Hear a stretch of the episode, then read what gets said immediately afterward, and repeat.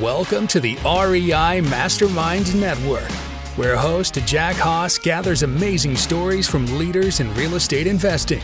In each episode, our guests will tell you what they're doing that works, what they've tried that failed, and best of all, you'll learn actionable steps to take your real estate investing to the next level.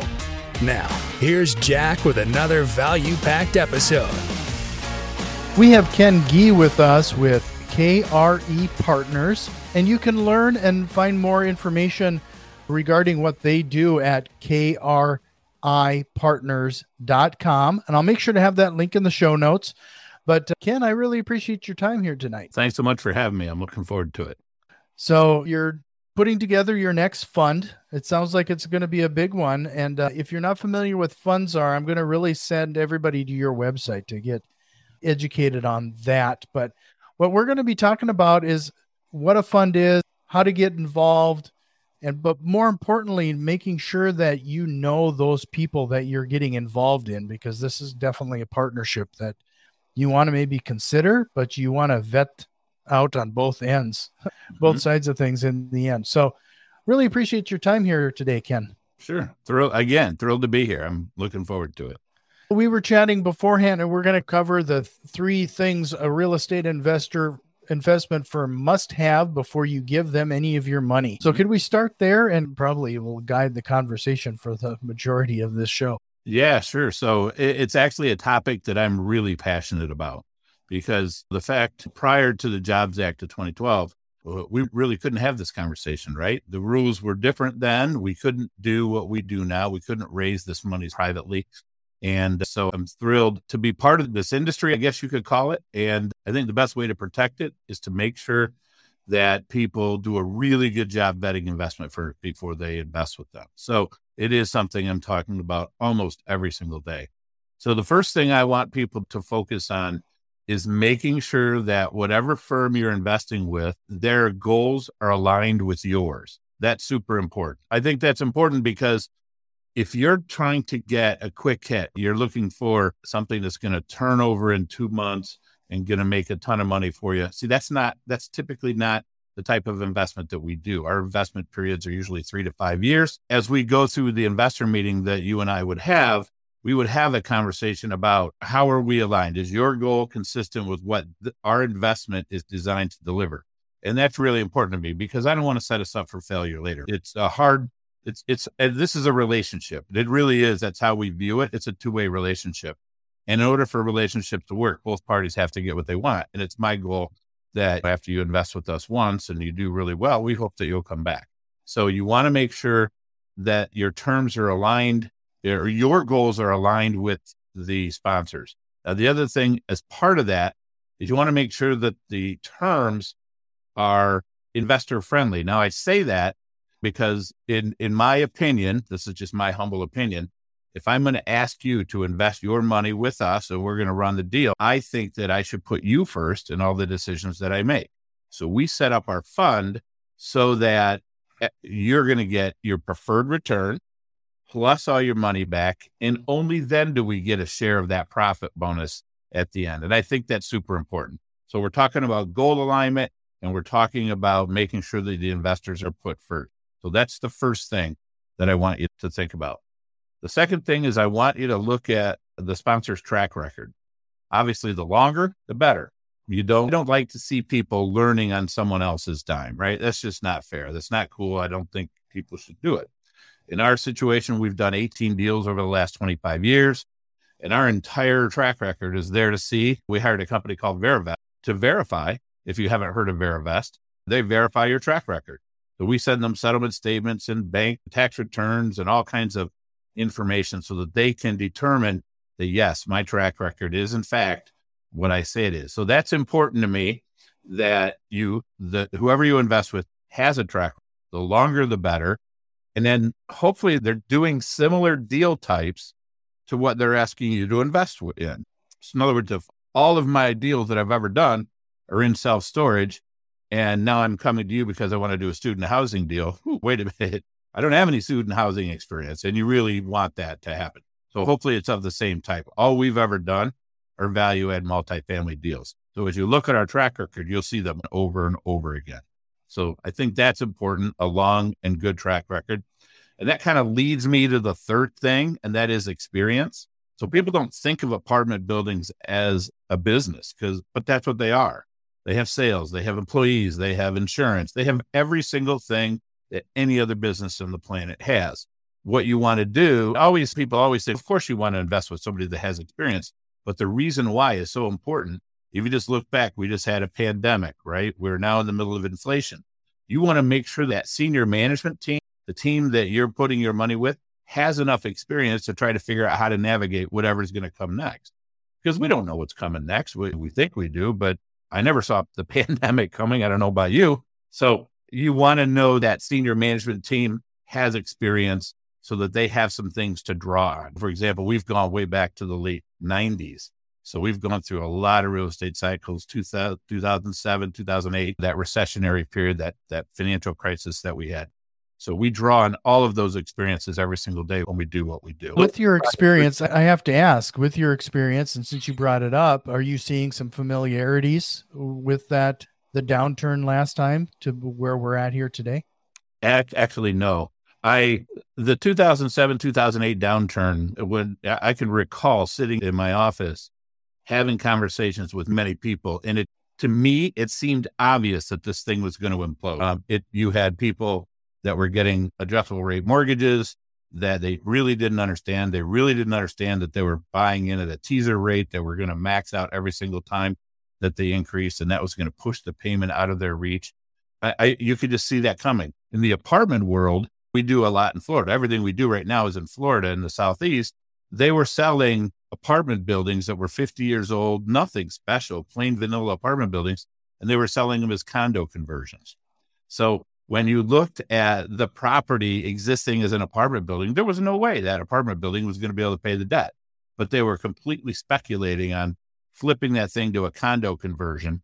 And then to make it worse, back then you had speculators buying 10 or 20 of these units who were going to then just trade it up really quick and make a quick profit.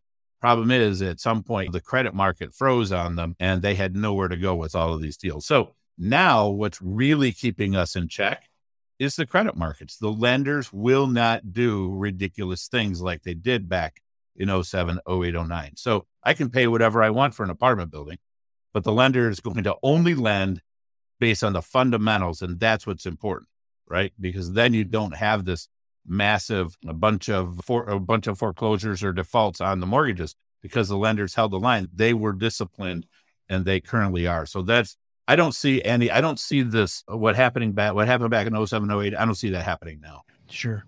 But in the end, it does definitely feel like the market has been changing. We could really definitely see the what it happens in at least in my market. The single family homes were being snapped up so blasted fast you couldn't even hardly make an offer on things. Now property sitting on the market a lot longer and prices are actually starting to drop. I'm starting to see pretty regular drops in prices. Now, one of the things that I like about the business that we're in multifamily, so I know I think you do a lot of single family. So the pricing mechanism is a little different in our world. I love what we do because I know that if I can increase the cash flow of that, chances are someone's going to want to pay more for it, right? Because they're going to have more cash flow. So there is a very deliberate relationship between cash flow and pricing. So when we do our value add business plan, right? So we find a property that's in a good area and it's got good economic growth potential. And we know that when we make it nicer, when we run it better, we'll be able to get more rental income because we've made the property nicer than it was. We've added value. And we know that when that cash flow increases, that means that we're going to be able to sell it for more than what we paid for it. So I love that predictability about how we do what we do. Sure. With all that being said, you're talking about buying existing properties, right? You don't build anything new. We don't. And uh, there's a good reason for that, especially in the growth markets. Let's look at Florida. There's about a thousand people moving to the state of Florida every day. Some of those people are wealthy, but most of them aren't. They're just normal people, right? And so what are they building? They can only afford to build the super high end stuff that serves the wealthy group of people that are moving there. But there's they're not building housing for just ordinary people because they can't afford to. The construction costs are too high. So what happens is that we have this huge demand that continues to increase and no new supply. So what happens to rents? It puts upward pressure on rents. And then when we come along and say, all right, we're in a, I call it a bull market, right? Because there's more people looking for housing than is available. Then I put my value add business plan on it and the returns just explode do that. But that's how and why we do what we do in, in states like Florida because of the growth.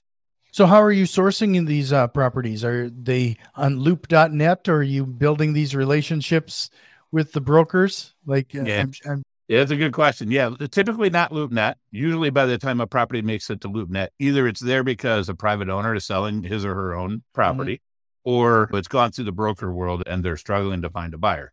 Usually, that's what happens. So, we generally work the broker network very in a really intense way. So you said we do funds, right? Most people that buy real estate and raise money to do this, they're syndicators. So they go out, find the deal, then they got a short amount of time to go raise the money. That's hard. That's hard to do in a competitive environment because the sellers all know that you still have to raise the money and everybody that you're competing with is in that same boat. So I, a few years, excuse me, a few years ago, we flipped that model. We said, Hey, let's go raise the money first, get the commitments now we go to the broker committee, Mr. Broker, Mr. Seller. We've already got the money raised. We are different than all those other people that's competing for this property. You don't have to worry about us not closing.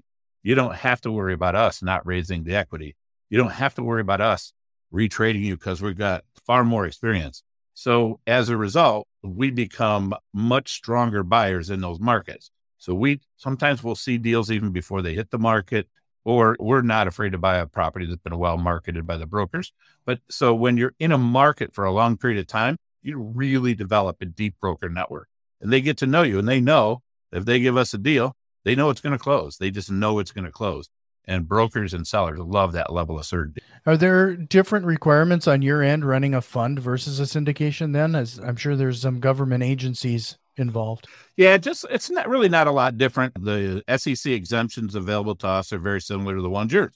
We rely either a 506B or a 506C. We do C. So if you don't recall, the 506C is for accredited investors, and that allows us to, it's called open solicitation. We're allowed to talk to anybody we want, people that we don't even know about investing in our fund. The SEC just requires that everybody that gets in our fund be accredited and we have to verify that they are. Those set of rules apply in both situations. It's really no no different at all.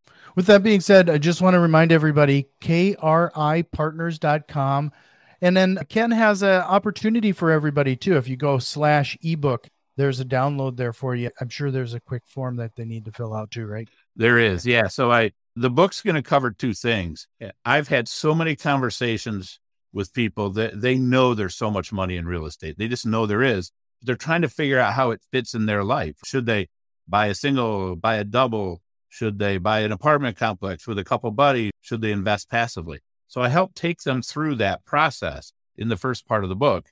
Now, the reality of it is most people should passively invest in real estate because they're busy. They got families, they got all kinds of competing priorities for their lives, and they don't have time to do this. So they choose to passively invest. That's typically what most people do. So then the second half of the book, remember I said I was very passionate about this whole vetting real estate firms. That's exactly what the second half of the book covers.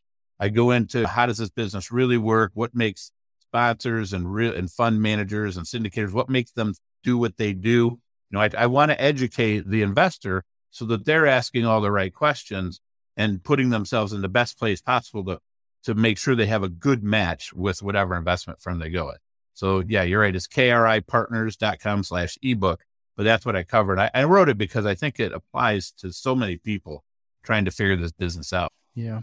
One of the things that I think is interesting, and you mentioned uh, trying to make real estate investing truly passive. When you're doing it to the daily, day to day, and you're starting out single family homes and you're self managing rental properties and the like, it, the furthest thing it is it actually being passive.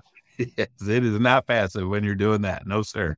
But you're right. People do think of that as passive income, and it's really, it's not. It's just not. Yeah. I'm going to ask you a question later about busting real estate investing myths. But one of the ones that I always makes me chuckle is that the concept of mailbox money, it just shows up. It's just so easy. Yeah.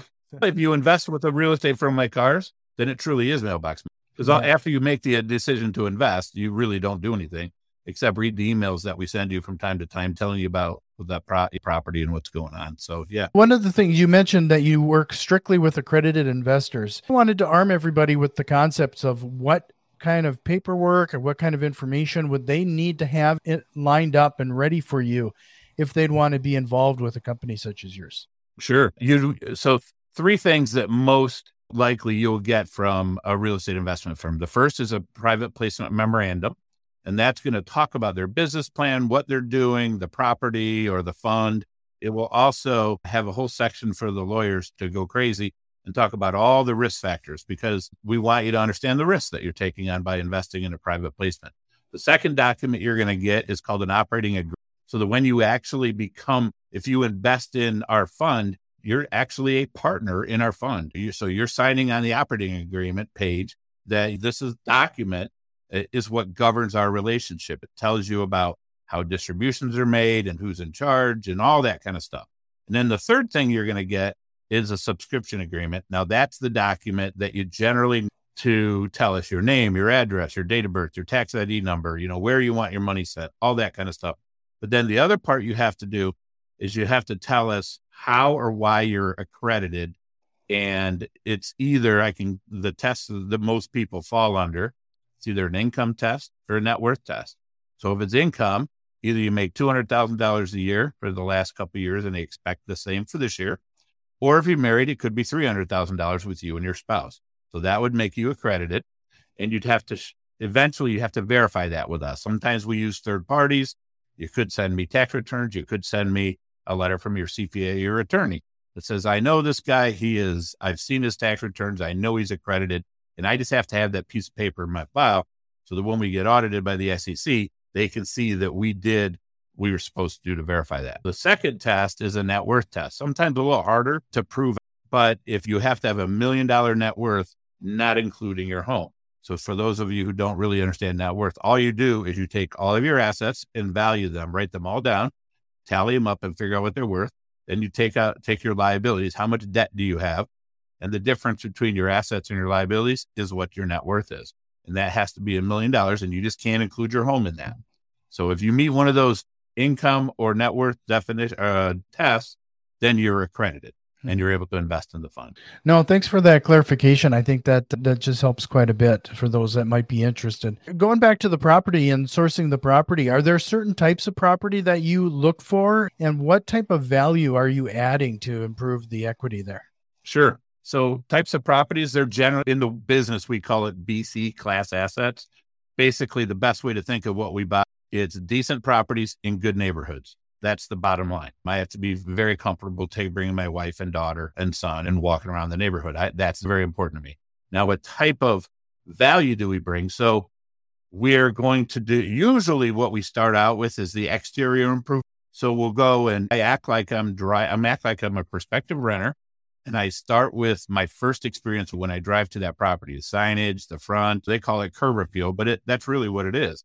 And I follow myself as I go to the leasing office how do I feel? What do I see? Then I go to the amenity package and I want to build the best amenity package I can because people love amenity packages. If I can give you a, a clubhouse with a pool table, fitness center, outdoor grill, outdoor TV, lovely, nice wicker furniture to hang out. And uh, excuse me, if you think about all that, you can really paint a good picture as to what a prospective renter would feel like living at your property. So you want them to feel that they can see themselves in this really nice amenity package. Mom's working out, dad's watching the football game, the kids are in the pool. Then it's time for lunch. There's a grill right there. He cooks, he or she cooks and cooks lunch. The parents flip, and one goes to the fitness center, the other one goes in the pool, whatever. You can see a whole family day there. And I think that's really cool. Then we follow the path that person would take to their apartment. And we want to make sure that it's nice. And then we go inside the apartment and just make sure that it's upgraded and modern. Typically, we'll vinyl plank flooring, the faux wood flooring. We'll do either black or stainless steel appliances, two inch blinds. We'll do a nice paint package, updated fixtures, and things like that. So basically, we're just basically giving that property sort of a facelift, right? Modernizing it. We tend to stick 70s and I prefer 80s and 90s and newer, but we'll go to the 70s, 1970s as well typically there's a good opportunity as long as the floor plan isn't become obsolete. There's usually a pretty good opportunity there to make that property feel, and look and feel a lot newer than it really is.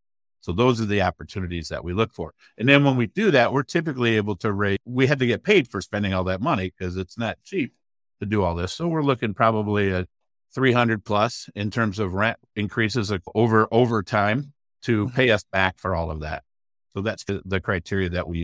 One of the things that you mentioned before we hit record that unlike syndication, with a fund, you might be owning multiple properties within that fund.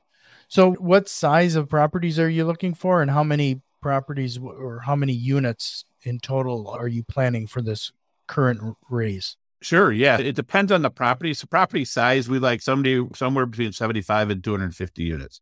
I know that's a very wide swing, but here's what's important. When you get really big, you start to compete with institutional buyers who have a completely different capital stack than we do. And it's just very hard to compete with them because their return requirements are very different.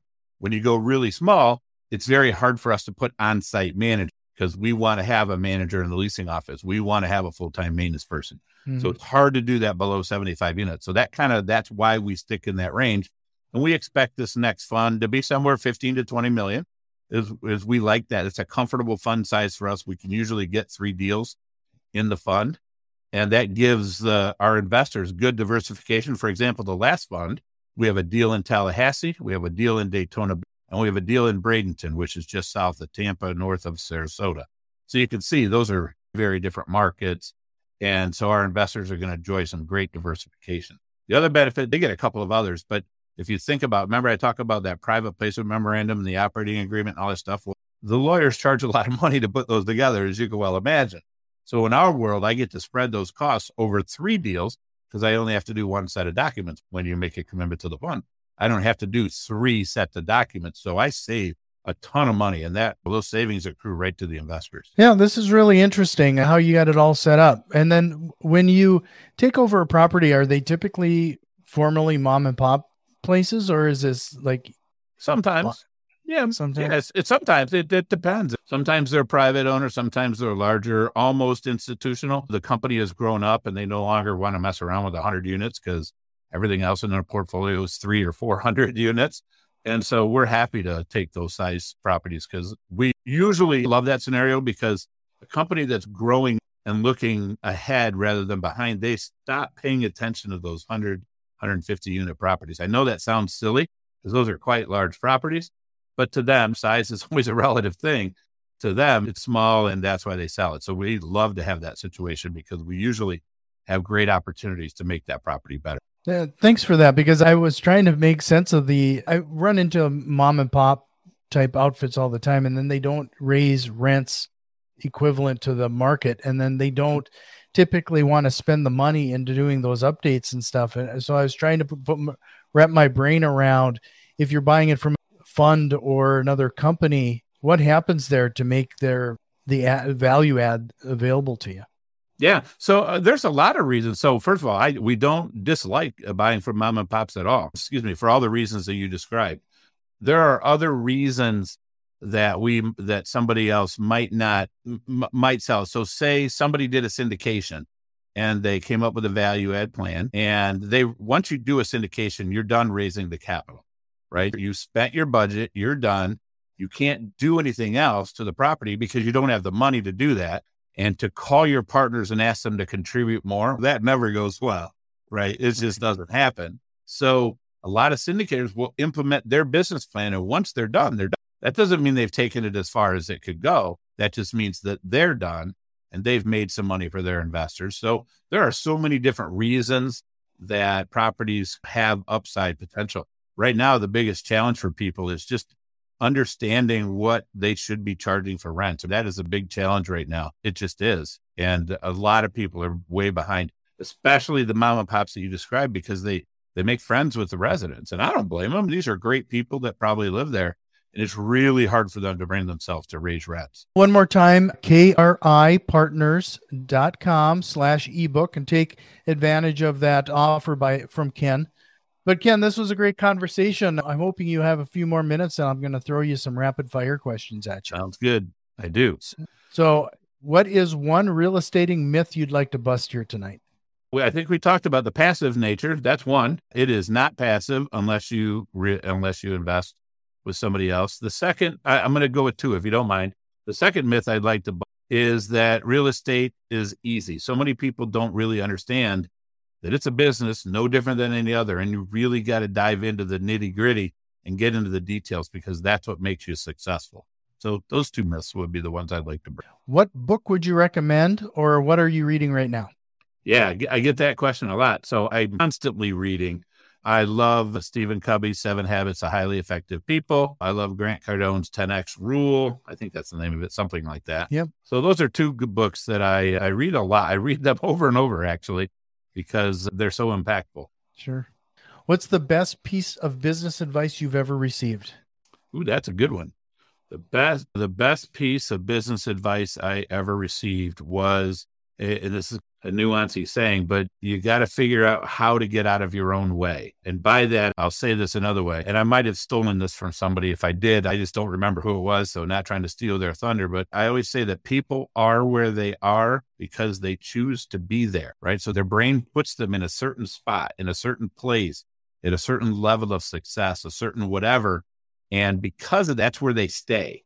And so the best business advice I ever got was the person who convinced me, Ken, you got to get out of your own way. You've got to start thinking differently because you can be far more than you are. The only reason you aren't there is because you haven't chosen to go do that yet.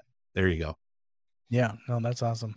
What is the biggest real estate investing mistake you've ever made and what did you learn from it? Yeah, believe it or not, there I've probably I've been doing this a long time, so I'm sure I've made a lot of mistakes, but probably one of the biggest ones that sticks out, and it's kind of counterintuitive when people buy properties with a value add business plan, right? You have this in your mind, oh my God, I'm going to make this place amazing. And so they buy it and day one, they're going full speed and they try to do their renovation in a couple months, right? Spend all their money. I did that once. And then what I realized was, wait a minute, I learned some things about the property 30, 45 days after I bought it that I didn't know before. But I now I was I had to go into my own pocket to fix that because I didn't, I wasn't careful. So the lesson I learned was when you buy a property, sit on your hands for 30, 45 days. It's going to drive you crazy to do it. But if you do it, it is actually the smartest thing that you can do because you'll always readjust your budget and you'll be in a good position to make reallocations of your budget dollars, your capex dollars, if you learn something about that property you didn't know before. So that would probably be it. Now, it wasn't catastrophic for me because I could, I just used my own money to fix, to, to pay for whatever it was. But if it's a big enough mistake, it could really be a challenge for some. Oh, no, that's great advice. So if you could go back into time and give yourself one piece of advice, what would it be? Oh, I already told you. Get out of your own way, Ken. Get out of your own way. It really is. As I grow older now, I'm in my upper 50s.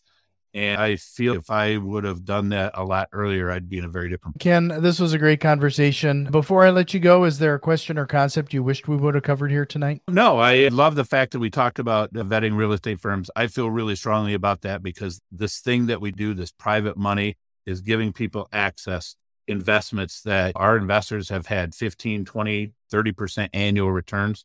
And without this ability to do what we do, they wouldn't have access to those kind of deals. We talked about that is so important to me. So no, there's probably not, I could go on and on for hours and talk about things, but I think that is probably the most important thing. And we did a good job of covering it. No, I appreciate the value you brought here tonight. Again, it is kripartners.com slash ebook. Take advantage of that. But Ken, I hope you'll come back again sometime. I have a feeling we could dive deeper on a number of other topics. We could. I would like that very much. Thanks. If you learned at least one actionable step to incorporate into your real estate investing, if so, please consider returning some of that value by leaving a positive review, subscribing to our YouTube channel, or joining our growing network on Facebook and Twitter. You can find links to all of our social media accounts in the show notes. See you next time.